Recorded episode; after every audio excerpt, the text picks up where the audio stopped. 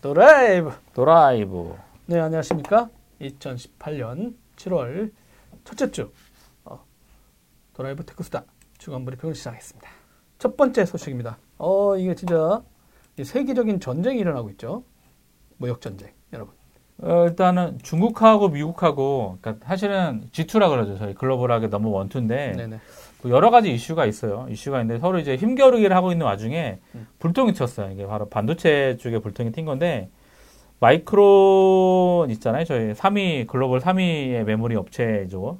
마이크론. 미국 회사잖아요. 근데 미국 회사인데 중국에서 이제 마이크론의 중국 내 판매 금지를 이제 완벽하게 내린 건 아니고 임시적인 판결로 내렸어요. 그래서 국내 업체들은 사실은 사실은 저는 그때 이 기사를 딱 보고서 얘네 미친 거 아니야? 일단 한국 삼성전자하고 SK하이닉스한테도 뭐 영향이 미치는 거 아니냐 이런 기사도 나오고. 아, 그렇죠, 그렇죠. 근데 사실은 실제적으로 반도체 저희 그때 계속 얘기를 하고 있지만 네네. 수요보다 공급이 되게 지금 딸리는 상황이잖아요. 그렇죠, 그렇죠. 네, 그렇기 때문에 되게 애널들은 다 실패했죠. 저희들은 항상 메모리 더 잘 될 거다 이런 얘기 있었고, 그리고 GPU랑 이런 쪽에도 메모리 많이 들어가고 네네네. 텐서플로도 마찬가지고 뭐 어찌됐든 그래서 인공지능이 또 들어가면서 메모리 엄청나게 쓰고 있기 때문에 쉽지 않다. 근데 이제 그래픽 카드만 들어간 거 아니니까. 네, 그러니까 여기 뭐 이유는 사실 이거예요. 대만의 반도체 업체인 UMC가 있는데 여기서 이제 마이크론하고 법적인 이슈가 있었어요. 그러니까 중국 영업기밀 탈취 문제 뭐 이런 거가 좀 걸려 있는 상황인데 여기서 이제 각각 이제 마이크론은 이제 자기네 미국에다가 법원에다 이제 재판에 걸어온 상태고 그러니까 UMC 측이 메모리 특허랑 영업비밀을 복제해서 지적재산권을 침해했다 그래갖고 캘리포니아 북부 지방법원에 지금 소송을 제기한 상태고요. 아. 작년 12월에 이제 한 거고 UMC 같은 경우들은 이제 1월에 마이크론이 자사의 DRAM 관련 기술을 특허를 침해했다. 그래서 중국 법원에다 했었는데 중국 법원이 먼저 이제 판결을 낸 거예요. 그래서 1차 판결로 예비 판정을 내린 거라서 어찌됐든 마이크론 측의 중국 제품 생산과 판매 금지를 공식 통보한 건 아니에요. 근데 일단은 정확하게는 아직 확정 판결이 떨어진 거나 예비 판정만 받은 상태라서 근데 현재 상황을 보면 마이크론을 쓰지 않는다고 하더라도 어찌됐든 수요 측면에서는 더 많기 때문에 한국 입장에서는 야 우리도 뭐 먹을 거야 이게 아니고 반대급수로 더 많이 메모리를 팔 수 있다 뭐 이런 얘기가 있어요. 한들. 네네. 근데 이걸 갖다가 완제품을 만드는 건 중국 업체고 대만 업체들이잖아요. 그렇죠. 고용은 그렇죠. 중국에서 되고 있고. 네네네. 그럼 가격이 뛰면 자기들이 피해야 하냐. 그렇죠. 그러니까 이제 원래 사드였을 때도 실제 소송 내를 까먹었더니 수출은 더 늘어났다. 네네네네. 그러니까 테크 쪽 파트는 영향을 받지 않고 더 잘 됐다. 근데 관광객이 안 온 이슈 때문에 거기에 관련된 것들이 좀 안 좋아졌던 부분이죠.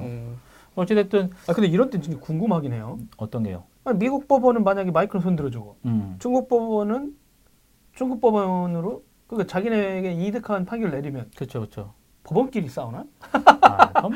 아니잖아요. 뭐 자국 내 법원에서 이제 판결이 되는 부분이고 각각의 지사들이 있는데 마이크론 같은 경우는 타격이 좀 큰 게 시장 점유율이 하이닉스의 절반이에요. 하이닉스가 한 28%인데 마이크론이 한 14% 돼요. 근데 이 14%의 매출의 절반이 중국이에요. 아, 7% 정도. 50% 정도니까 엄청난 큰 타격인 거고. 원래 마이크론 그래서 인텔이 뭐 인수하네 마네 이런 소리도 있잖아요. 그렇죠, 그렇죠. 합치면 또 이제 근데 또 인텔이 조금 약간 아쉽긴 한데 뭐 대표님도 이렇게 바뀌시고 CEO도 바뀌시고 해가지고 좀 이렇게 좀 안타깝긴 한데 어찌됐든 간에. 국내 입장에서는, 그러니까 반도체 업계에 계시면서 그러니까, 사실 반사 이익이 기대된다. 그렇죠.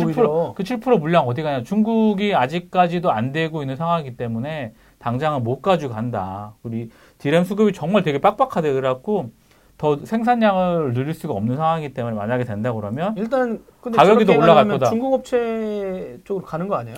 중국 업체로 갈 수가 없어요, 문제는. 왜요? 중국이, 이제 반도체 굴기 해가지고 막 투자를 하고 있는 상황인데, 그것들이 이제 내년부터 되는 거죠. 이제 시제품을 만든 상황에서 시제품을 만들고서 1년 지나서 양산이 되는 건데 네네. 이제 시제품을 만들었다고 한들 뭐 내년인데 내년에서도 이제 시장에서 그게 이제 받아들여지잖아요. 이 중국에 있는 UMC에서 만든 반도체가 이제 마이크론이라든가 삼성이라든가 SK 하이닉스에 필적하다. 뭐라고 얘기를 해야 되는데 아직까지 그런 것들은 없기 때문에 어찌됐든, 이런 얘기를 해요. 궁극적으로, 예비 판정 다시 없던 걸로 할 거다. 왜냐하면 저희들이 거다. 방송하고 있는 그 시점 이후에 진짜 전쟁을 진짜 되는지 안 되는지는 이 방송이 끝나는 날 결정돼요. 그렇죠, 그렇죠. 지금 어떻게 보면 내일 미국이 진짜 무역 중국하고 한다는 걸 그치. 실행하는 날이 내일이거든요. 7월 6일이죠. 그날 아주 위대한 날이기도 해요. 어떤? 내일 페이스북에서 알게 돼요. 독립기념일이라네요. 7월 6일이요? 아닌가요? 7월 4일인가요? 네. 아주 재미난 날이에요. 네, 알겠습니다. 제 생일이에요. 아, 근데 이제 일단 그 상황들이 그 우리나라도 여파가 그러니까 이제 뭐 이게 단순히 반도체뿐만 아니라 일단 전 세계적으로 일단 이 거대 두 나라 가장 네. 큰 시장을 갖고 있는 그 나라들의 전쟁이 시작되다 보니까 당연히 전 세계가 우려를 하고 있죠. 왜냐면 이제 뭐 당연히 수출을 서로 그러면 관세 서로 때리기 시작하고 그다음에 거기 들어가는 부품 같은 것도 뭐 그러면 중국 입장에서도 어느 품목이 또 피해를 입게 되면 네네네. 그럼 당연히 거기다 물건을 팔았던 회사들도 쉽지 않고 뭐 그러면 미국에 있는 소비자들 같은 경우도 이제 뭐 비싼 제품을 사게 되는 거고 중국 같은 경우는 이제 계속 지금 공장 역할을 해왔는데 갑자기 이제 자기네 수출 자기들도 만만치 않거든요. 미국 시장이 그렇죠, 그렇죠. 그다 보니까 빨리 다변화해야 된다. 자기들도 현실적인 문제가 있는 거죠. 그러다 보니까 근데 그 소비가 없던 쪽에다 갑자기 팔기도 쉽지 않잖아요. 그렇죠, 다른 그렇죠. 영역들이 있겠지만. 그다음에 전반적으로 이제 이런 싸움이 시작되는 거고. 근데 이제 막 테크 쪽은 그나마 덜 영향을 받았는데 일단 네. 이제 마이크론 쪽에다 이제 얘기를 하고 여러 요소들이 지금 겹쳐서 얘기 나오는 것 같으니까 말씀하신 대로 뭐 중국의 반도체 굴기 지난 10년은 실패했다. 다시 또 간다. 그래도 간다라는 선언이 있었으니까. 네네. 그리고 이제 우려의 글들이 자꾸 나오잖아요. 뭐 인식하는데 뭐 몇 배 줬네. 뭐 이런 사람. 이번에 또 삼성전자가 또 어떤 디스플레이 파트 쪽 네, OLED. 예. 예, 그 기술에 있던 회사인데 뭐 중국의 경쟁사로 간 게 아니라 그 밑에 하청업체로 갔는데 그 사람 월급 받는 게 좀 이상하다 이렇게 네. 문제 제기를 한 것 같은데. 그렇죠. 이직을 안 한다고 써놓고 나서 그때로 가가지고. 예, 재취업. 예, 그 BOE로. 예, 그래가지고 거. 지금 이제 걸렸다 일단 그 사람은 걸렸다 이렇게 했는데 모르겠어요 이게 워낙. 근데 그러면 그분들은 또 어디 갈 데가 없잖아요. 이게 지금 그러니까, 우리나라 그 엔지니어로 살았던 사람들의 그 퇴사했어요. 근데 2년 동안 관련 업종에 못 가. 그럼 그분들은 그 전에 많이 벌어놨으면 상관이 없는데. 네. 그럼 어떻게 가야 되나? 막 이런 이슈도 지금 되게 나타나기도 하고. 그러니까 뭐 고용 이슈 항상 있었어요. 그러니까 그 전에 이제 뭐 철강이라든가 조선 쪽, 자동차 이쪽 많이 망가졌잖아요. 네네. 그리고 국내 그 조선에 관련된 분들이 중국에 뭐 연봉 3배 이상씩 받고 그렇죠. 왔거든요. 5년 정도 이렇게 네, 공장장 하시던 그 막 예, 공장장 하시던 분들이나 뭐 QC나 그러니까 네. 공장장 하시던 분들에 대한 수준은 정말 되게 높은 거거든요. 근데 그러니까 품질 관리 쪽인 네, 거죠. 근데 이제 뭐 공정하고 프로세스하고 그렇죠. 그게 되게 국내에는 뭐 대량 매스 프로덕션에 대한 어떤 노하우가 확실하게 있기 그렇죠. 때문에 딱 저희 딱 보니 그분들은 그 얘기를 하시더라고요. 제가 공장장 한 분을 뭐 회사에 있던 분을 봤는데 중국 가서 이렇게 공장 라인 투어를 한번 해보면 네. 자기는 뭐가 문제인지 보인다는 거죠. 수율이 뭐가 문제고 뭐가 문제해서 그걸로 개선하게 되면 뭐 되게 금방 할 수 있다라는 것도 얘기를 하시니까 네. 실제로 TSMC에서 그 부사장 하시던 분도 가셔가지고 되게 많은 삼성도 실제 그 사람 뽑고 나서 우리도 혜택을 얻었잖아요. 그렇죠. 근데 그 양반이 또 퇴사해서 다른 데를 간 거 아니에요, 중국처럼. 네네네네. 거기 가서 또 해결하고. 그렇죠, 그렇죠. 그러니까 우리 좀 제가 그런 거 볼 때마다 우리들은 외국분 임원을 영입해가지고 우리는 해놓고 정작 우리 임원 썼던 분이 나가서 또 이직한다고 하니까 또 거기는 안 되는 거 아니야 이런 얘기 나오는 것도 웃기긴 하지만 근데 일단은 이 불똥이 과연 전반적으로 국내 업체 아니면 이제 전반적으로 수요를 또 축소시킬 수도 있잖아요. 어떻게 보세요? 수요까지 축소는 되지는 않을 것 같고 이건 뭐 미국하고 중국하고 전쟁하다 보면 그렇잖아요. 아 저는 왜냐면 오히려 애플 같은 데가 영향이 있을 거다. 왜냐면 지금 그런 품목에 대해 관세를 때린다고 하니까 뭐 500억 달러인가요? 500억 달러 연간 뭐 6일부터 이제 내일부터 이제 500억 달러의 상대국 수입 제품에 대해서 25% 추가 관세를 순차적으로 부과하기로 했다. 뭐 이게 골자인데 7월 6일부터죠. 근데 그걸 그쵸. 진짜 할지 안 할지가 지금 그렇죠, 그렇죠. 내일 할지 뭐 여기가 때리고 네. 중국이 맞받아치면서 미국 네. 제품들 뭐 그다음에 지금 트럼프 대통령이 주로 있는 지역에 있는 것들 품목 먼저 그렇죠. 뭐 때릴 거 아니냐. 그 자동차라든가 이런 거는 그러다 보니까 오히려 이러다 보면 각자 공장을 짓게 되면 직접 교육하는 것보다 그쵸, 그쵸. 현지에다가 더 질 수밖에 없는 거 아니냐 막 이런 얘기들이 나오다 보면 미국이 과연 승리할 수 있을까? 이런 얘기도 나오고 근데 한편은 또 이미 중국에 나타나고 있다. 우려가. 거의 고용을 계속 해야 되는 이슈가 있는데 그렇죠. 그 진짜 우리는 가운데 수출을 많이 하는 국가다 보니까 우리나라는 약간 그런 문제가 뭐 영향도 사실은 있겠죠. 왜냐하면 그것 때문에 일단 주가가 한 200포인트, 250포인트 이상 떨어진 상황이기 때문에 영향이 없다라고는 할 수는 없어요. 근데 네네. 직접적인 반도체 산업의 영향에 있어서는 저는 좀 긍정적으로 봐요. 이거는 우리나라 기업한테는 그다음에 네, 그러니까 SK하이닉스 뭐 하다못해 그 밑에 지금 이제 그 중국 쪽의 전략을 보면 돈이 많잖아요. 일단은. 네네. 근데 삼성이랑 LG전자 쪽에는 뭐 할 수 있는 게 없으니까 밑에 1차, 2차, 3차 벤더들을 쑤시고 댕기더라고요. 아, 그러니까 저번에 또 뭐 뉴스 났더라고요. 네네네. 그러한 전략. 그러니까 사실은. 우리가 인수하겠다. 네. 그러니까 뭐 지분을 투자라든 뭐라든. 근데. 삼성한테 기계를 공급하는 회사들이죠. 네네네. 그러니까 원천적으로 기술을 갖고 있는 게 기술이 기업들이기 때문에 뭐 국정원에서 정말 이런 거 잘 단도를 해야 될 것 같고 기업들 자체적으로도 좀 어떤 책임감? 소명감도 필요할 것 같고. 근데 사실은 뭐 돈 앞에 장사 없잖아요. 돈 앞에 내가 당장 돈이 필요하다고 하면 근데 돈보다 더 중요한 가치가 있음을 좀 인지하시고 좀 현명하게. 그때는 그거보다는 삼성을 믿지 않을 수도 있죠. 그동안 그간의 행동. 삼성도 믿지만 근데 아니 삼성 따라갔다가 하나아침에 버림을 받을 수 있다는 그런 우려도 있지 않나요? 그러니까 뭐 자본은 사실은 자본의 논리를 따지면 사실은 뭐 적과 아군도 없죠. 내한테 이득이 되면 되는 건데 네. 어찌됐든 기관 사업이기도 하고 뭐. 이번에 그 아시아나 사태도 사실을 보게 되면 자본의 아시아나가 나오나요? 아시아나의 이번에 그 기내식 문제도 중국 자본에 1,600억 들어오는 것 때문에 물론 그뭐 아시아나에서 잘못한 거긴 하지만 1,600억에 대한 어떤 그런 돈에 대한 논리 때문에 뭐 발생했다고 저는 보고 있기 때문에.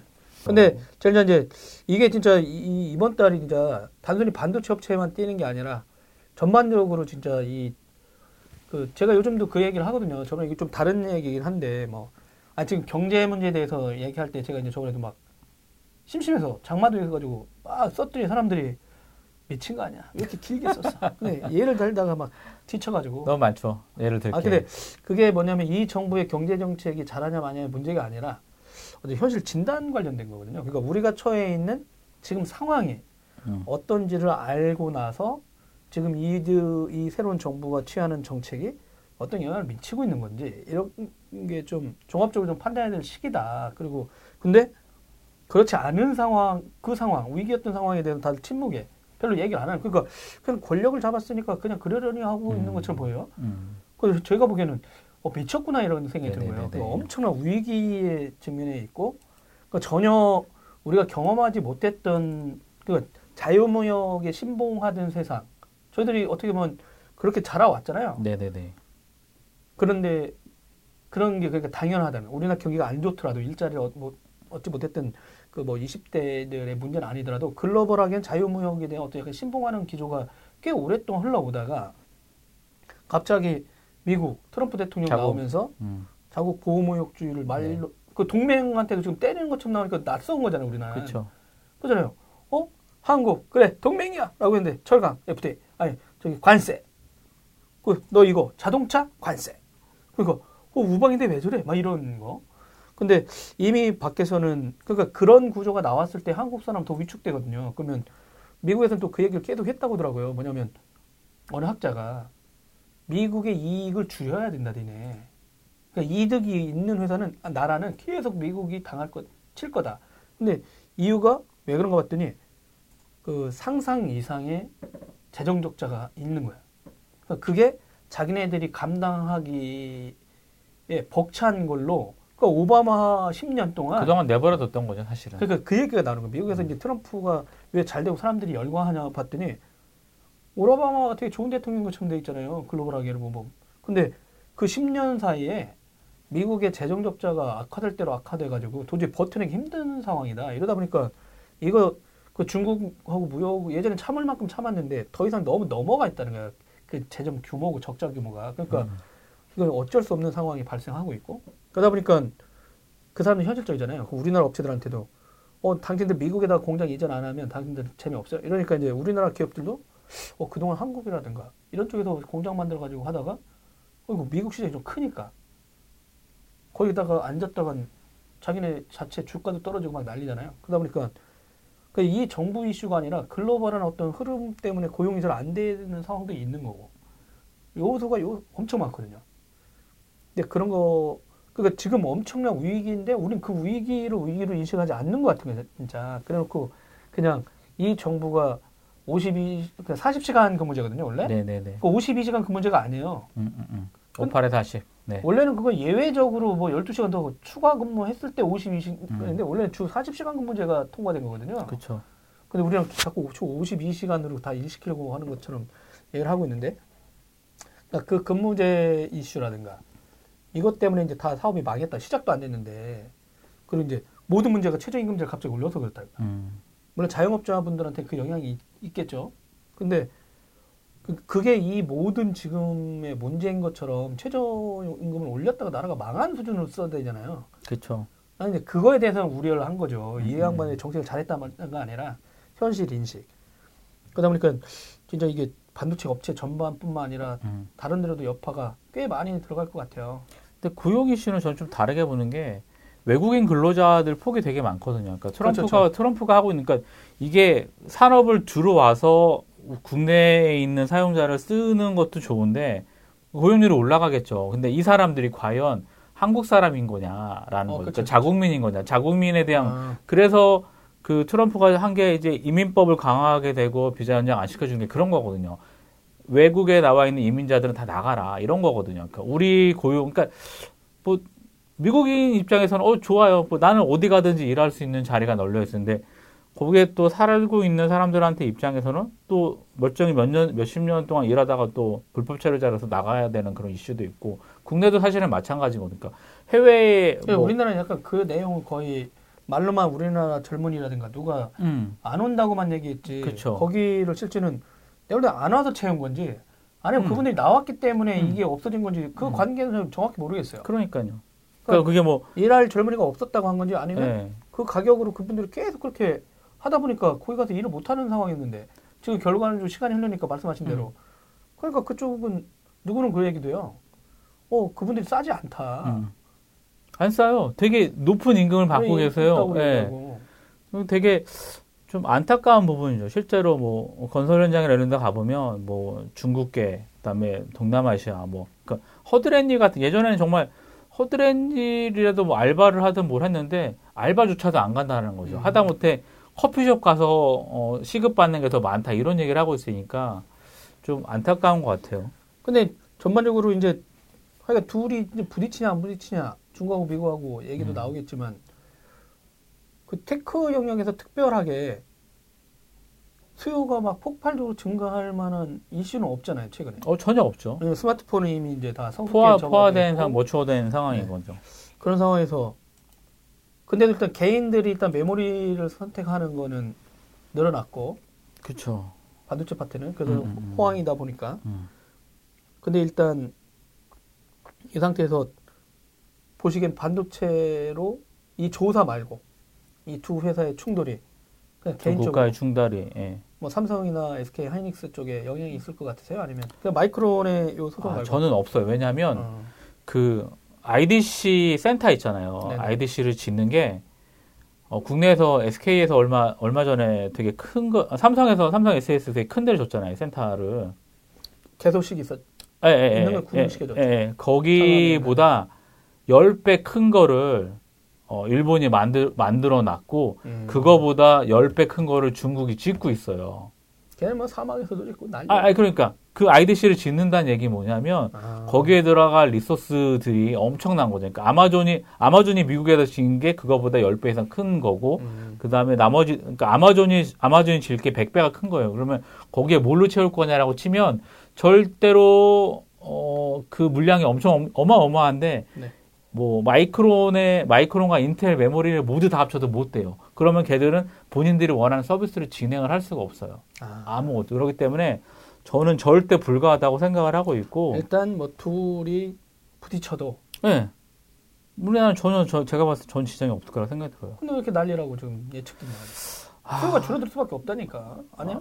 그렇죠. 네. 수요가 줄어드는데 줄어드는 것보다 훨씬 더 많이 크다는 거죠, 제 말은. 수요가 줄지 않아요. 네. 전 예전에 그 얘기했죠. 막 남북 미국하고 북한하고 막 충돌할 때 작년에 네네. 막 그 미사일 쏘고 막 쌍욕하고 뭐 저 늑다리 아저씨부터 해가지고 저기 이런 얘기 서로 주고받다가 제가 여러분 북미 전쟁은 일어나지 않습니다. 그러니까 사람들이 왜요? 네 아이폰 출시가 얼마 안 남았습니다. 전쟁하는 순간 한국에서 메모리가 공급이 안 되고 난리 나요. 공급이 안 되면 가격이 엄청 폭등하고 애플 주가 폭락하고 난리 나요. 그럼 거의 유관한 미국 업체들 것도 다 폭락하고 그럼요. 글로벌하게 다 폭락한다. 그런 거를 과연 자본이 무기할 것이냐? 안 돼요. 저 전쟁을 해가지고 우리가 더 얻을 거라고 보는 거냐? 그때 이득을 취할 수 있는 나라 몇 없다. 그리고 또 웬만한 나라들 또 우리나라 업체들은 또 기업들은 또 다른 데로 현장으로 반도체 공장을 다 이전해 놓은 것도 있고. 네. 하이테크 산업에서 가장 그 핵심이 되는 게 사실 반도체잖아요. 반도체는 특히 메모리는 없어서는 안 될 거기 때문에 그리고 뭐 잠깐 살펴볼까요? 그러니까 지난해 중국 반도체 수입력이 2,600억 달러예요. 이게 세계 어느 정도 규모인지 잘 감이 없는데 전 세계 반도체 교역량이 65%예요. 그걸 1,000원 1달러 1,000원 따지면 거의 260조가 수입을 했는데 중국이. 근데 여기에 대한 중국의 2016년도에 대한 반도체 자금률이 13.5%밖에 안 돼요. 지금 해봐야 한 15%밖에 안 되거든요. 전 세계 반도체 교역의 65%가 일단 중국이 수입액이었고 그 다음에 자기네 회사를 통해서 한 거기에서 13%. 그러니까 뭐 한 300억 달러 정도밖에 안 되는 거죠. 그러니까 이거를 이제 중국은 그 중국 제조 2025라는 그런 걸 통해 가지고 뭐 반도체 작업률을 70%까지 하겠다. 70%까지 해봐야 뭐 그래도 어마어마한 규모죠. 근데 저렇게 하면 진짜 여파가 이제 1,400억 달러밖에 안 되는데. 하이닉스한테 엄청 크게 되겠네요. 만약에 지금 북미 무역전쟁도 지금 중국 제조 2025 발표한 이후잖아요. 그렇죠. 첨단 그리고 미국이 여전히 힘을 가져가려고 하는 그 첨단 기술 쪽 파트에 저쪽이 중국이 뛰어들겠다라고 하면서 어떻게 보면 그 얘기 듣거든요. 무역전쟁을 시작한 게 저 마이크론에 관련된 그 제품에 관한 설계도라든가 이런 게 대만을 통해서든 어떤 형태로든 미국 정부가 유출됐다고 판단한 거고 야, 삼성 니네 반도체도 걔네들 지금 똑같이 만들고 있는 거 니네도 센 거 같아 라고 지금 공조도 없지 않아 있어서 무역전쟁 왜 했냐 그랬더니 내막이 마이크론의 그게 훔쳐갔다라고 했는데 아이러니하게 지금 보면 중국에서 니네가 먼저 우리 지적 재산권 얘기를 한 게 아니라 먼저 니네가 불법이야 라고 하면서 선방을 때린 거죠. 그렇죠. 정작 지적 재산권을 그러니까 중국 회사는 아니지만 대만 반도체 회사 거를 니네가 침해한 거 아니야 라고 해가지고 오히려 미국이 지적재산권 얘기를 하니까 그걸 맞받아치는 성격도 있는데 지금 이제 첨단 산업에 대한 어떤 기술 탈취 이슈가 이쪽에서는 떠오르고 있는 거잖아요.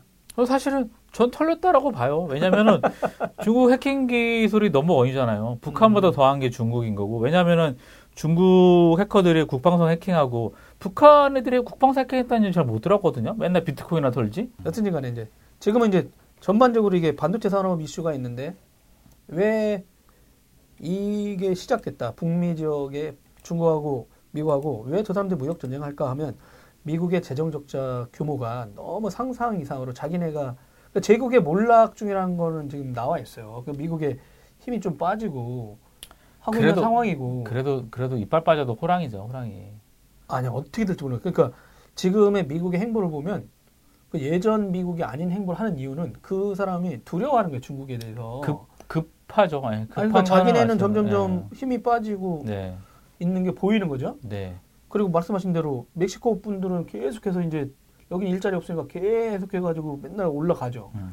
그러다 보니까 여긴 다 여기 와서 살아. 근데 그러다 보니까 백인들이라든가 이런 사람들은 일자리 잠깐 잃고 연금 줘야 되고. 그 다음에 오바마 정부 전부터 해가지고 제조업들은 중국으로 가자. 가장 싼 나라다. 아시아를 또 먹자. 인구가 가장 많다는 논리로 다 중국으로 갔거든요. 그러다 보니까 뭐 있는 공장 다 폐쇄됐었고. 근데 그렇게 10년이 지나고 나서 그 사람들이 묻기 시작한 거죠. 그럼 당신들이 했던 그 정책이 과연 우리들한테 뭐가 좋아진 거냐? 우리는 일자리 뺏기고 이민자들은 늘어나서 그 사람들이 우리 자리 다 차지하고 불법 이민인데 그 사람들 일자리 차지하고 우린 죽으란 거냐? 막 이런 얘기가 막 늘어나고 있었거든요. 가뜩이나 미국은 노조도 거의 없잖아요. 그 복지 같은 걸 또 개인들한테 맡기고 병원도 맡겨가지고. 근데 그걸 이제 트럼프가 딱 치고 나온 거죠. 그러다 보니까 일반인들이 이제 열광해서 찍은 거죠. 우리가 몰랐던 그런 일이 벌어진 거고. 그런 와중에 이제 IT 업체 먼저 해서 지금 전쟁을 하게 되면 중국은 이제 공산당이잖아요, 진짜. 네. 자기들도 할 얘기가 없지, 냉정히 말하면. 우리나라 기업들한테 이제 공장 지면 LG 그때 디스플레이 해결됐나요? 안 됐어요. 그러니까 뭐 갑자기 니네 기술 안 내놓으면 허가 안 해줘 이런다면서요. 그러니까 이게 말도 안 되는 짓을 하는 거죠, 자기들도. 근데 중국한테는 아무 말 못 하잖아. 말씀하신 대로 전 세계 반도체 65%를 하고 있는데 거의 다 그런 걸 안 팔면 팔 데가 없는 거죠. 사실 배짱 튕겨도 될 것 같아요. 만약에 마이크론이 저렇게 해서 금지가 되면 네. 영업이익이 하이닉스 50%잖아요. 네? 그럼 100%가 넘을 거거든요.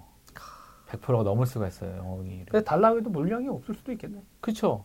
그러면 이제 뭐 거기에 공장에 들어가 있는 서버 업체들 뭐 HP 뭐 아니, 개인 제품들도 그렇잖아요. 지금 다. 아 그렇죠. 뭐 막대한 말도 안 되는 거기 때문에 정말 저는. 근데 저는 이제 이런 거 할 때도 진짜 말씀하신 대로. 그 경제부 기자들이 이 경제부에만 있으니까 그런 것 같은데 테크 쪽을 취재하면은 물론 이제 되게 PC 시장에 개인 시장을 중국 업체들이 되게 많이 인수해서 1등 하잖아요. 그렇죠, 그렇죠. 근데 이 여파가 있으면 그 회사들의 매출에 영향이 있어요. 그럼요. 근데 그거 계산을 하면 전반적으로 과연 중국의 이 행보가 중국 자국에서도 일자리 문제라든가 제품 가격이 올라간다는 얘기를 해줘야 되는데, 그렇죠.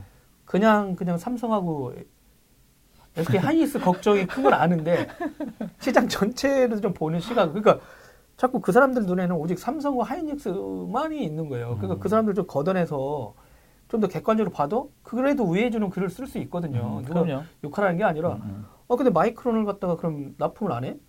그럼 일단 이 소송한 회사로 그냥 바로 갈 거냐? 그렇죠. 그 다음에 한편으로 그러면 중국에서만 이 PC 제조업체들이 지금 다 매출을 다 하고 있느냐? 그것도 아닐 거잖아요. 그렇죠. 미국 시장으로 가고 있고. 그럼요. 그럼 정작 가격이 높아지고, 그러면 중국 공장의 문제가 타격이 있잖아요. 미국 소비자도 비싼 거 사긴 하는데. 그럼 양쪽 다 이랬을 때 한국은 일단 세트를 파는 곳이라 네. 우리도 털리고 얘들처럼 판매 금지된다고까지 가면 너무 과한 거 아니냐는 거죠. 그렇죠. 그러니까 일단은 이게 저기 이제 우리나라 이제 세탁기들 문제도 있잖아요. 가전 뭐 LG랑 삼성 세탁기가 월풀보다 이제 성능이 좋은데 가격이 싸서. 우리나라는 그거 갖고 교묘하게 그 미국 법을 이용해 가지고 생산 공장을 계속 움직이게 다녔다면서요. 그렇죠. 그냥 귀신들이야. 아니 그건 당연한 거죠, 그거는. 광주에 있던 거 포기하고 갑자기 베트남 갔다가 베트남 거 뭐라고 하니까 갑자기 말레이시아 갔다가 말레이시아 또 뭐라니까 어디로 도망가고 이러니까 그쪽에서는 너무 얄미운 거지. 저 자식들이 자유무역의 그 교묘한 그걸 뚫고. 왜냐면 미국에 수출할 때마다 그 나라별로 쿼터 같은 게 있었거든요. 그렇죠. 그 한국에 막히니까 저기 도망가 베트남에 있다가 베트남하고 또 미국하고 친해지니까 또 했다가 그리고 한국이 수출할 때 누가 그 얘기 했더라고. 한국하고 베트남하고 FTA 돼 있거든요. 네. 아마 그럴 거예요. 약간. 그 미국하고 아직 베트남은 그건 아니야. 친하긴 한데. 그러면 한국에다 공장 짓잖아요. 한국에다가 부품을 자기가 팔아. 그러면 더 싸게 베트남에 공급할 수 있어. 그렇죠. 제가 아는 분이 그래서 최근에 사인했대요. 그러니까 동남아 시장을 보면서 미국 부품 회사를 설득한 거야. 네가 베트남 직접 갈 때 더 비싸게 판다 거기 가면. 한국에다 줘서 베트남으로 수출해라. 한국한테 FTA잖아요. 예. 세금이 싸게 없어. 싸게 줘. 세금이 없어. 그러면 너 베트남 가면 우리 또 제품 싸. 그럼 네 마진보다 우리가 훨씬 난데. 우리랑 일 안 하네. 역딜. 그렇죠. 그때 무역은 이런 거죠. 거강꾼들은. 그렇죠. 무역이라는 게 이런 재미가 있죠. 근데 그런 자유무역 했다가 지금 쑥대 받는 경우도 있고, 제 친구는 또 요즘 유통 쪽은 난리래요. 배 같은 거는 거의 무한 가격 경쟁이네. 거의 무료래요. 컨테이너 그냥 무료래. 아, 진짜요? 그 피 터질 싸움이래요. 아, 대박이다. 그 상상할 수 없는 일이 벌어졌대. 중국에 또 늘어나고 해가지고 컨테이너 선정할 때요. 몇 톤짜리 컨테이너의 반 이상, 공짜라고? 공짜야. 그냥 실어가. 그게 돼. 했더니. 그러니까 그 정도로 이제 경쟁이 엄청 치열해지고 치킨 게임이 시작된 거군요. 없던 유통업체들도 나오고 선적회사들도 나오고. 그렇죠. 그러니까 막 이루 말할 수 없는 지금 전쟁 중에 보이지 않는 전쟁이 벌어지고 있다는 거. 실제로 뭐 중국이랑 미국이랑 이렇게 무력으로 이렇게 충돌하는 것보다는 저는 이게 더 맞는 것 같아요. 무력적으로 뭐 한국만끼리 뭐 가서 함대끼리 뭐 이런 것보다는 정말 되게 재밌을 것 같아요. 중국이 내놓을 폐해도 궁금하기도 하고 뭐. 근데 이제 미국은 이제 그게 두려운 거죠. 중국은 일단 공산당이고 1인 독재를 하고 있고 근데 이제 저희들 또 예측을 잘 못한 지금 시진핑 같은 양반도 뭐 러시아 푸틴 대통령처럼 저렇게 안 할 줄 알았더니 그렇게 그 길을 간다고 선언된 거고 독재를 하겠다. 그렇죠. 그리고 저희는 진짜 돈도 많고 근데 아시잖아요. 전의 전쟁 같은 것처럼. 그렇죠. 근데 또 중국에 또 선수들 많잖아.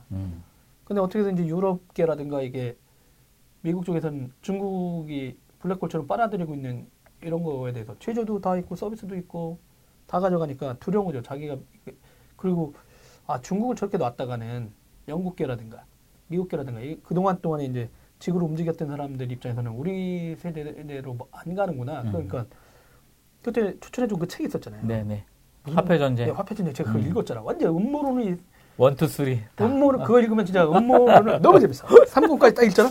그 두꺼운 책을 읽는데 어떻게 흐르는지 모르죠. 쭉쭉 가. 근데 진짜 맞는 거 같잖아요? 약간 영국 자본들. 그럴듯한. 아, 뭐 2008년 금융위기 나왔을 때. 대박이었죠. 미국의 그 돈이 딱 봤더니 다 영국으로 다 빠져나갔잖아요. 유럽으로 빠져나갔잖아요. 그거 진짜 그런 거 같고. 뭐 미국의 대통령들 중에 암살당한 사람들은 대부분이 화폐개혁, 그러니까 중앙은행이라고 불리는 거를 정부 소유로 하려고 했다. 우리가 알고 있는 FRD인가? 네. 맞나요? FRD? 네. 준비은행, 연방준비은행. FRP였나? 아니 모르겠네. 죄송해요. 지금 떠오르지 않았어. 그런 얘기 막 하다가 이번에도 이제 중국이 이제 근데 그 2025년도 이런 얘기도 발표하고 근데 중국의 적이 막 늘어나고 있잖아요. 지금 뭐 둘러싸고. 그러다 보니까 이제 미국 입장에서도 인도가 이번에 또 미사를 쐈잖아요. 여러분 가끔 읽으시네. 이런 전쟁 얘기를 하다가 이제 왜 자꾸 이 얘기를 하냐면 제가 양념을 재밌어요. 인도가 탄도미사일 있잖아요. ICBM 쐈는데 저 세계 가만히 있어. 이해 안 되잖아요. 북한 애들이 ICBM 보면 죽인다고 그랬는데 인도가 사정권이 중국 전역을 했다고 최근에 뉴스 나왔잖아요. 가죠. 충분히 가죠. 그동안 안 갔었어요. 못 갔어요. 사거리를 미국이 승인 안 해줬어. 그러니까 너 진짜 ICBM 만들어서 사거리 이만큼 쏘면 난 가만히 있지 않겠어. 이래가지고 인도가 핵도 갖고 있는 나라인데 기술도 갖고 있고. 아니 그러면 무역으로 재겠다고 하니까 이거 짜증이 났는데 어느 순간에 그걸 풀어줬어요. 말은 풀어줬다고 얘기 안 했는데 일단 중국 전역이 인도의 사정거리에 들었다라고 ICBM 나왔거든요. 그러다 보니까 중국도 이제 인도 함부로 못해. 옛날에 내가 형님 톡톡 치면서 팔이 내가 더 길어. 이랬었거든요. 지금 같이 이렇게 대봐 이렇게 얼굴 대면 이렇게 된 상황이 이제 같이 죽어. 그 전에는 이렇게 됐거든요. 근데 그런 이슈에 그러니까 막 되게 자유무역은 후퇴하면서 약간 자유무역도 지지하면서 약간 보호무역은 또 대두되는 시기. 되게 복잡하고 또 중국을 둘러싼 모든 나라하고 약간 위기감 조성. 그러니까 되게 이상한 거죠. 중국 입장에서 내가 볼 땐 두려울 것 같아. 그러니까 중국은 그런 것 같아요. 그러니까 인도하고 싸우죠, 파키스탄 싸우죠. 그다음에 지금 남진하에, 남진하에 미안해 여러분, 저기 진화가 한문으로 중국이에요. 네. 남진하에, 남중국해로 좀 바뀌었는데 남진해라고 나왔네. 그래서 거기 군도 얘기 나오죠. 섬들 갖고 뭐 베트남하고 막 엄청 싸우잖아요. 필리핀하고 막 이런데. 네.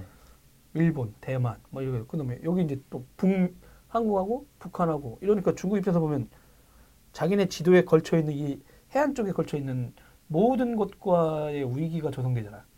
그러니까 동시다발적으로 이거를 자기네가 커버할 수 있을까? 시진핑이 지금 위기인 거죠. 그러다 보니까 쉽지 않아요. 그러니까 독립을 안 시키려고 하는 거죠. 그러니까 근데 미국의 전략은 중국이 세잖아요, 사실은 G2인데 G2를 망가뜨리려면 소련 그 소비에트 연방처럼 러시아랑 이렇게 해서 다 쪼개뜨리는 게 가장 전략이거든요. 그러니까. 그 개별적인 성들, 그리고 각각에 살고 있는 그 종족들별로 해서 다 쪼개겠다 하는 것도 그래서 전략인 거고, 그래서 티벳도 이제 달라이라마 같은 경우도 이제 해갖고 지원을 해주고 하는 이유가 그런 거겠죠. 여튼 간에 이런 전쟁의 기로에 서 있는, 근데 왜 우리들이 살고 있는 이 시대에 이런 격변기가 있는지 참, 그 전쟁을 막았으니까요, 문재인 대통령이 일단, 위기는. 여러분 지금 드라이브 테크수다. 중앙브리핑 2018년 7월 첫째 주 소식을 듣고 계십니다. 두 번째 소식은 아까 뭐였죠? 제가 화웨이 이슈였죠? 최근에 여러분들 뭐 이상한 글들이 올라오잖아요. 네. 그 갑자기 뜬금없을 겁니다. 5G가 된다. 주파수 경매가 끝났죠? 네, 끝났습니다. 저희들 얘기는 하진 않았는데 일단 뭐 SKT, KTLU 플러스 네. 뭐 주파수가 뭐 2.8, 3.5였나? 아, 저 그래도 봐야겠네. 까먹었네, 자꾸. 근데 우리나라가 일단 통신사들이 5G를 하겠다. 네. 그러다 보니까 이제 장비 업체의 납품, 통신 장비를 납품하고 이제 수주하려는 회사들의 경쟁이 물밑으로 치열하죠. 주파수 경매 끝났고 이동통신사들은 또 한국도 정부도 뭐 5G를 뭐 4차 산업혁명의 뭐 핵심이다 이런 식으로 얘기도 했었고 그러다 보니까 그럼 언제 시작되는 거냐 막 이렇게 해서 얘기 나오다 보니까 장비 업체들이 입찰 얘기들이 다 그럼 나오고 있거든요. 그렇죠. 근데 갑자기 이제 이슈로 나오는 게 보안 문제였어요. 그 화웨이로 그 위계감 얘기들 계속 이게 조선일보가 먼저 시작한 거거든요. 네. 그러다 이제 갑자기 경제지들이 막 따라와. 같이 붙었죠. 네. 보안 문제를 자꾸 거론하잖아요. 아무도 모르다가 어떻게 보면 그 내가 볼 때 드루킹이랑 똑같은 것 같아. 그 언론사들이 하도 화해를 쓰잖아요. 그리고 사람들이 모르는 분도 그리고 뭐 IT 과학 섹션에 되게 막 최고 많이 읽은 기사로도 막 떠요 화웨이가. 그러니까 내가 볼 땐 우리나라 미디어가 화웨이를 지금 한국에 돈도 안 냈는데 막 홍보해주는 격이야. 근데 잘 몰랐잖아요 처음엔. 그렇죠. 사실은 이게 많은 전문가들만 알던 회사거든요. 네, 화웨이가 이제 B2B도 있고 B2C도 있거든요. 그렇죠, 그렇죠. B2B는 이제 뭐 말씀드린 대로 도기자가 얘기한 대로 이제 통신 장비도 있고 그리고 컨슈머용 제품도 만드니까 뭐 통신 장비예요. 그러니까 스마트폰도 당연히 만들고 있고요. 네. 중국의 유명한 업체 중에 하나죠. 화웨이, 뭐 오포, 비포 이렇게 있잖아요. 뭐 기술력으로는 뭐 LG가 일단 LTE 사용할 때 화웨이 장비를 지금 사용을 하고 있고. 실제로 되게 국내 장비들, 국내에 들어와 있던 뭐 노키아나 에릭슨이나 이런 데 다른 장비들보다 비용이 한 뭐 실제로는 30%라고 얘기를 하는데 들어갔을 때는 50% 이하로 들어갔다 그래서 되게 좋았다 그러더라고요. 경영 지표가. 아니에요? 제가 예전에 작년 얘기인데요. 네, 네. 제가 이제 그 아이모사. 아이모사. 내가 맨날 욕했던 아이모사 있잖아요. 네. 아이모사 분들의 무슨 행사를 갔어요. 네네. 고객들하고 있는 뭐 성공사례였어요. 네네. 근데 그 아이모사 분이 잠깐 자리 비웠어. 그러다가 거기 고객들만 앉아 있는 거야. 네. 그러다 그분이 그런 거야. 아, 요즘 도대체 알고 있느냐. 뭘요? 했더니 형님은 지금 50%라고 했잖아요. 그러니까 경쟁사 대비 중국 회사인 화웨이가 50%를 했다. 이랬잖아요. 네. 저도 그런 줄 알았어요. 그랬더니 무슨 소리 하는 거야? 언제쯤 얘기해요? 3분의 1. 3분의 1. 가격을 3분의 1을 불렀대. 아, 30%? 물론 33%? 그쪽은 엔터프라이즈였어요. 아, 그렇죠, 그렇죠. 근데 3분의 1을 부르니까 예전에 지금 말씀하신 대로 50% 부를 때는 자기가 꼭 잘랐대. 그러니까 아, 얘 뭐야 이런 거죠. 근데 그 신뢰할 수가 없으니까. 근데 더 웃긴 건 미국하고 유럽 업체들에 비해서 3분의 1로 하니까 같은 프로젝트에 제안이 오잖아요. 네. 이걸 자기가 잘랐다가는 이 정보가 갑자기 임원들에 들어가잖아요. 임원들도 그랬다는 거지. 그러니까 외국계 기업의 반가에 따라왔을 때는 얘는 아직 안 됐어요. 라고 할 수 있는데 이 3분의 1로 제한하는 순간은 일단은 우리 분들이 알아야 된다는 거예요. 모든 게 그냥 다 끝나는. 네, 그러니까 그거는 그분들이 결정하더라도 그 되게 아이러니하더라니까. 보고는 올라가야 되니까. 그러니까 2분의 1로 제한했을 때는 자기가 이렇게 그나마 어떤 자기도 그때 어떤 신뢰들이 생기지 않았을 텐데. 근데 지금 그때는 뭐냐면. IP 장비였으니까 시스코의 3분의 1이라고 했어요. 그 장비를 들이대. 그리고 와서 사인하는 애들은 또 북경대하고 저기 청와대 애들이잖아요. 네. 거기 소속 있는 뛰어난 엔지니어는 또 한국에 와. 돈도 안 받아 이런 거예요. 더 웃긴 건 그 친구들은 와서 돈도 안 받아. 인건비 위주 조금? 이런 얘기하는 거예요. 그러니까 우리나라 말로 하면 서울대하고 카이스트들 와서 SI 해주는 거예요. 전 세계 장비 가격의 3분의 1을 받으면서. 근데 그게 뭐 허접하다라고 한들 지금처럼 경기가 안 좋고 뭐 축소돼 있다 그쵸. 이런 상황이면 TCO 측면에서는 당연히 고려 대상 그러니까 고려 대상으로 당연히 올라간다. 그래서 지금 중국 측 3분의 1요? 그러니까 엄청 싼 거예요. 엄청 싼 거. 그리고 저희들이 저번에도 그 사례 한번 알려드렸잖아요. 네네. 서울시에서 무슨 장비 광장비인가 무슨 하다가 시스코 쪽에서 그때 대략적으로 한 150억이었나? 네네네. 근데 그 갑자기 국내 업체들이 우리도 참여하게 해주세요. 왜 외국 업체들만 해요? 해가지고 국내 업체들 민원 나가지고 딱인데 그러다가 갑자기 누가 먹었냐? 하이. 국내 업체 그렇죠. 국내 업체 자기네가 먹을 줄 알고 막 깐 건데 미디어 동원해가지고 막 글쓰기 하고 화웨이가 최저 입찰. 아무도 못해. 거의 50억 수준인가 60억. 그러니까 네. 노키아하고 시스코는 거의 150억, 160억 불렀다고 했거든요. 네. 근데 그거를 거의 60억, 100억이 날라간 프로젝트를 제안해. 50억인가 아무튼. 네. 근데 국내 업체는 거의 한 8, 90억에 먹으려고 했다가 날라간 30억. 와, 이런 안타까운. 네. 근데 그런 화웨이라는 회사가 있어요. 그 진짜 아까 말한 대로 화웨이 간단히 설명해 주세요. 자주 들으셨을 텐데. 네네. 1987년에 설립된 민간 기업이에요. 그래서 전 세계 170여 개 국가에서 약 18명의 직원들을 갖고 있고요. 네. 크게 이제 네 가지 주요 영역에 걸친 솔루션을 제공하고 있습니다. 그러니까 통신 네트워크, 그다음에 IT, 스마트 디바이스, 클라우드도 갖고 있네요. 네. 그래서 정선 이사님 저거 클라우드 컨설팅도 해주고 그랬어요. 아 그러셨군요. 어쨌든 되게 브랜드 그러니까 네이밍 밸류는 좀 떨어 국내에서 잘 뭐 낯설 수도 있는데 글로벌 기업이뿐만 아니라 그리고 전 세계 글로벌하게 쓰고 있는 네트워크 인프라의 3분의 1 이상을 제공하고 있으니까 뭐 기술력에서는 더 이상 논할 여지가 없는 회사인 거죠. 이 회사 같은 경우는 진짜 그거나 똑같은 것 같아요. 여러분 저기 우리나라가 지금 삼성전자라든가 LG전자라든가 되게 다양한 전화기 같은 경우 되게 저렴하게 처음에 쓰고 있었잖아요. 지금 그쵸. 저렴한지 모르겠지만 네. 이게 원래는 교환기라고 있거든요. 네네네. 그 TDX요? 네. 교환은 아시죠? 옛날 드라마 보면 누군가가 딸딸이. 검정색으로 탁 네. 하면 뭐 이렇게 저쪽에서 어떤 여자 그분을 뭐라고 하지? 교환원이라고 해야 되나? 네, 그분이 전화 받고 네? 하면 어디 연결해 주세요? 하면 이분들이 이걸 빼가지고 찍 해주는. 아 이거 뭐 최신청 얘기 나오고 있네. 아니 그렇게 이해하기 편한 게 교환기가 뭐냐면 그렇게 원래 사람이 누가 전화하면 신호가 떠. 아 여기 전화 왔구나. 그다음에 자기가 통화해. 네 하면 어느 번호로 연결해 주세요. 그분 전화하면 그걸 갖다 연결해 주는 사람. 네. 했는데 어느 순간에 그거 이제 사람이 개입되지 않게 해도 되는 게 이제 교환기라는 게 있었는데 네. 이게 원래 미국하고 캐나다하고 유럽 회사들하고 일본 회사들이 다 먹고 있었던 시장이었거든요. 네네네. 근데 이거를 한국에서 이제 군사 정권 때 교환기의 국산화 프로젝트를 해요. 아 대단한 회사. 아니 지금 생각해보면 일단 그게 성공을 한 거야. 성공을 하고 그 당시에 그런 게 돼서 이제 토대가 된 거죠 현실적으로. 근데 당연히 그러면서 이제 가격이 싸진 거예요, 실제는.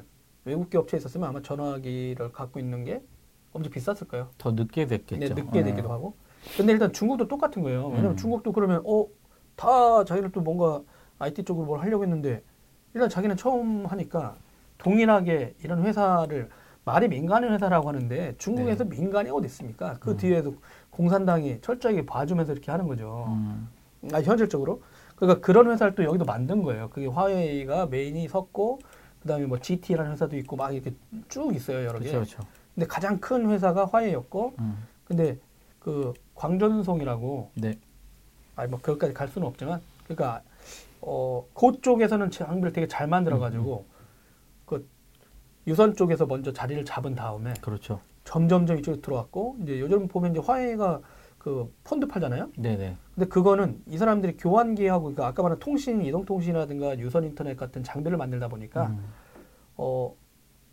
저쪽 남미라든가 다른 나라에서 되게 비싼 아이폰 같은 거라든가 삼성전자 건 못 쓰는데 통신사들이 야 우리가 원하는 스펙에 이런 단말도 좀 만들어줄 수 있냐라고 하니까 실제는 중국에서 OEM으로 해줬어요. 그렇죠. 근데 실제는 화이트 박스라고 네네. 하잖아요. 네. 그러니까 인텔 칩이 들어간 일반 PC 아니 서버를 화이트 박스 하듯이 이쪽 이동통신에서도 실제 화이트 디바이스라고 해가지고 제조사가 누군지 잘 모르겠는데 그 시장이 점점 커져. 그렇죠. 근데 실제는 중국에 있는 그 많은 회사들이 그러니까 대만의 HTC가 대표적이었고요. 그렇죠. 그리고 화웨이도 이 시장에 들어왔었어요. 그러다가 네네. 어느 정도 시간이 되고 한 다음에 아 우리도 이제 자체 브랜드로 가자라고 하면서 화웨이가 딱 등장하니까 요 알았던 분들은 드디어 화웨이가 나왔구나 이런 거고 몰랐던 분들은 쟤네는 중국 회사인데 무슨 스마트폰을 하나요? 막 이런 듣보잡이네요. 아 근데 이 사람들 그 동안에 브랜드만 노출 안 했을 뿐 해온 거죠. 그렇죠. 계속. 그러다가 이제 그 시장에 지금 들어온 와중에, 근데 말씀한 대로 LTE 할 때까지는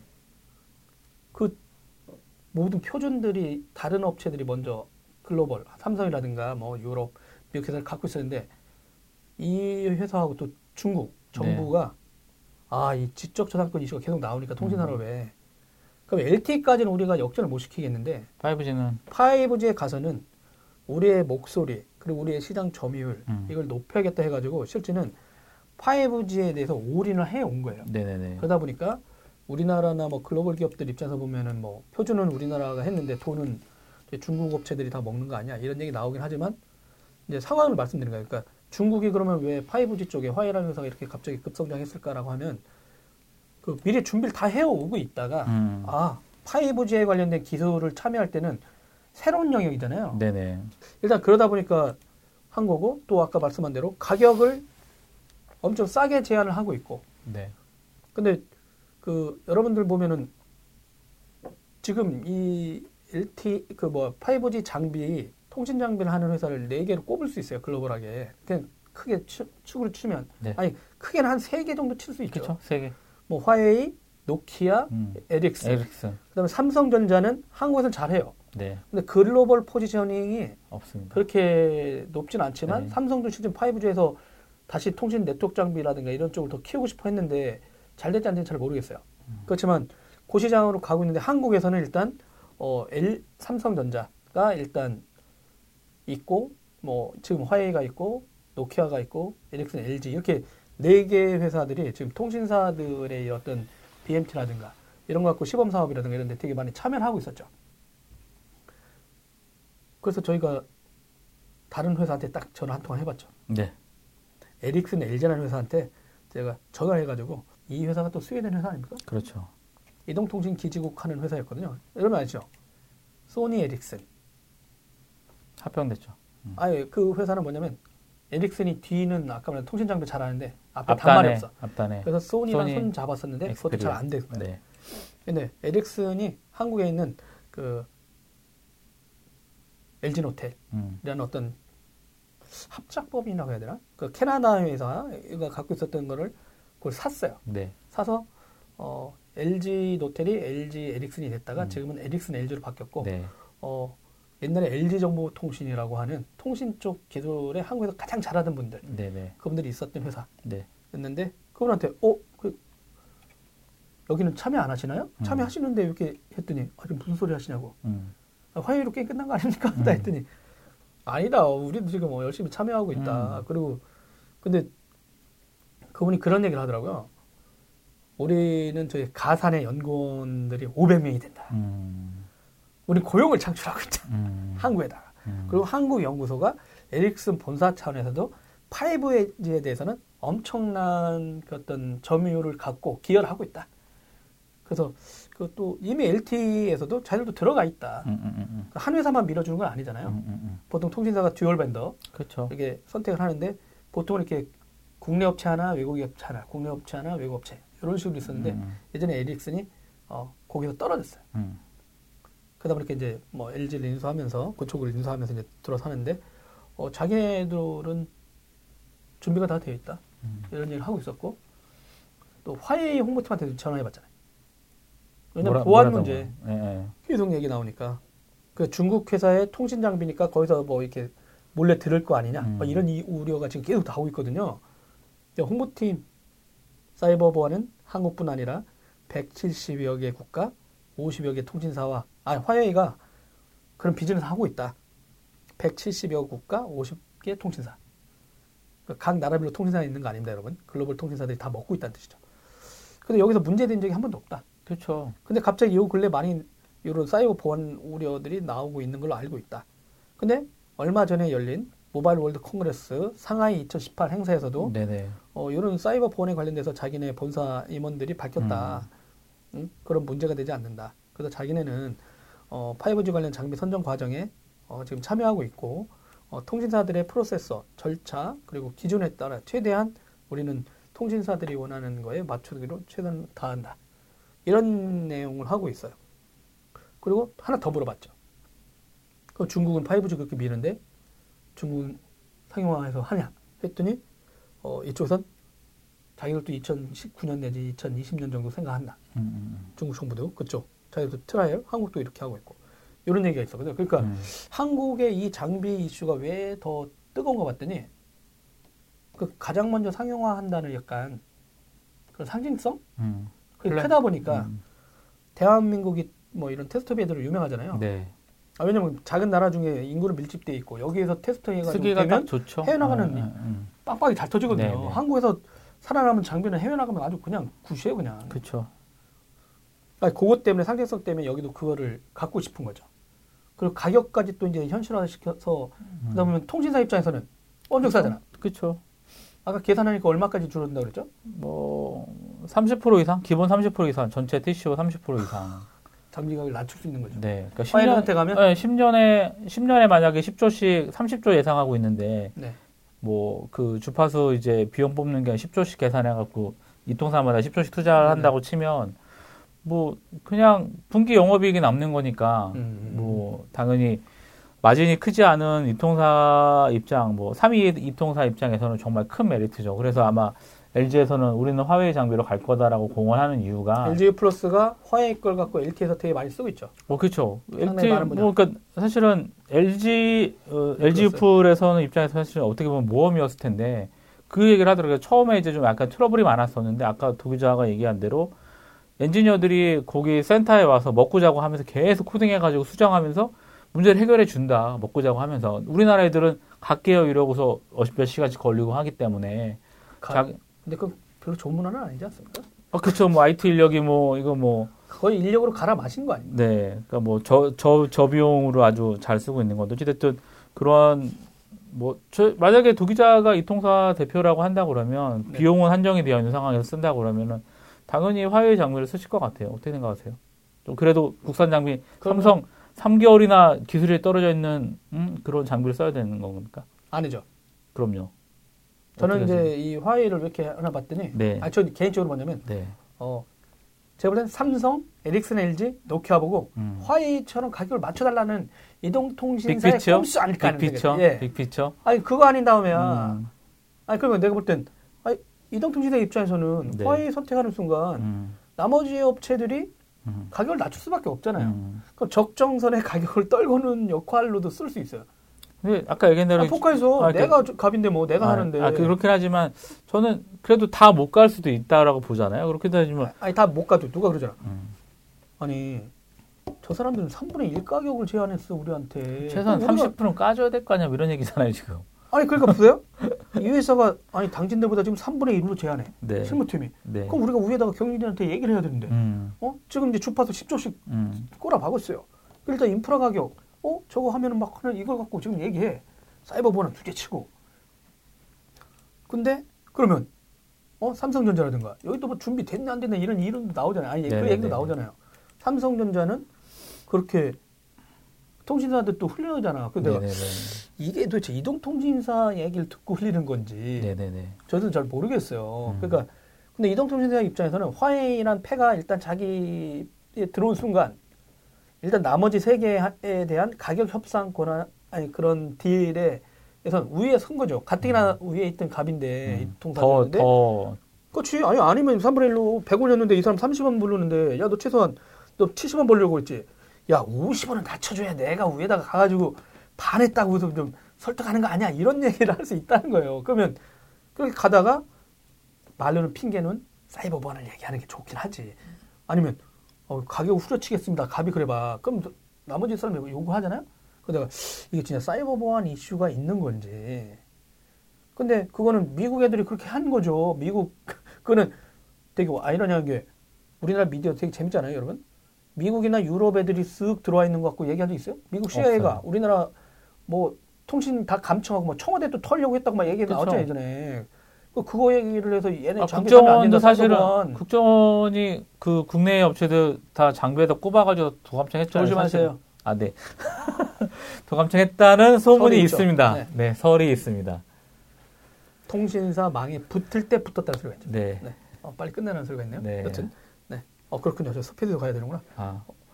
근데 일단은 저는 사이버 보안의 우려가 나오는 거는 약간 두 가지로 생각하는 거예요. 하나는 이동통신사가 가격을 낮추려고 한다.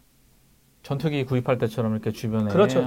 화이패를 올려놓고 한다. 낮춰줘라. 그 다음에 또 하나는 진짜 우려. 우린 또 일단 현실은 뭐 한미 군사 동맹 아닙니까? 네. 그 군사 이런 데이터라든가 첨단 기술에 대한 어떤 아까 말한 북미 무역 전쟁의 핵심은 통신 인프라에 대한 어떤 감청이라든가 이런 것도 있었잖아요. 주고받기도. 네. 그러니까 그런 우려가 한국하고 주고받고 있는데 긴밀한 정보들을 니네 장비가 다 화웨이 걸로 들어오면 어떻게 되는 거냐. 이런 미국에 대한 우려의 목소리도 있는데 그걸 또 미디어가 미국이 이렇게 했는데 라고 쓰기가 힘드니까 네. 이런 얘기가 나오는 거 아닌가 하는 생각도 들어요. 그리고 제가 물어보거든요. 화웨이께 네. 보안 문제가 그렇게 많으면 국정원이나 누군가 장비해가지고 해커들 동원해가지고 진짜 있는지 찾아내면 되잖아요. 증명해라고. 증명. 아니, 저 사람들한테 증명하라고 할 필요 없어요. 네, 그럼요. 아, 우리가 찾아내야 되는 거잖아요. 아니 그러니까 국정원이나 의문을 제기한 사람들이 네. 이런 문제가 있다. 왜 제기를 못하냐 이거죠. 그런 기술을 할 수도 있을 텐데 정보하면. 네, 네 그러니까요. 네. 그런 거. 근데 일단 우리나라 업체들이 화웨이를 띄워줘서 화웨이는 한국에서 일단 논았다. 브랜드 인지도. 자기가 여기서 안 돼도 논한 거야. 내가 네. 매일 쏘대니까. 그쵸. 하나 쏘대니까 가만히 있던 미들도 오 하고 가. 바보들이. 여튼 간에 화웨이는 돈 한 푼 안 쓰고 한국에서 인지도만 넓혔다. 네. 다음 주에 결과들이 어떻게 나오는지 한번 보고. 여튼 간에 여러분 여름에 이제 태풍도 왔다 갔다 하고 막 진짜 건강 조심하시고 그 다음 주에 만나도록 하겠습니다. 네. 여러분 안녕. 다음 주 만나요. 다음 주에 뵙겠습니다. 도라이브 테크수다는 저녁이 있는 삶을 위한 댄디한 화상회의 서비스, 구름이 행복창업지원센터, SK서울 캠퍼스와 함께합니다. 후원 문의는 테크수다 페이스북 메신저로 연락주십시오.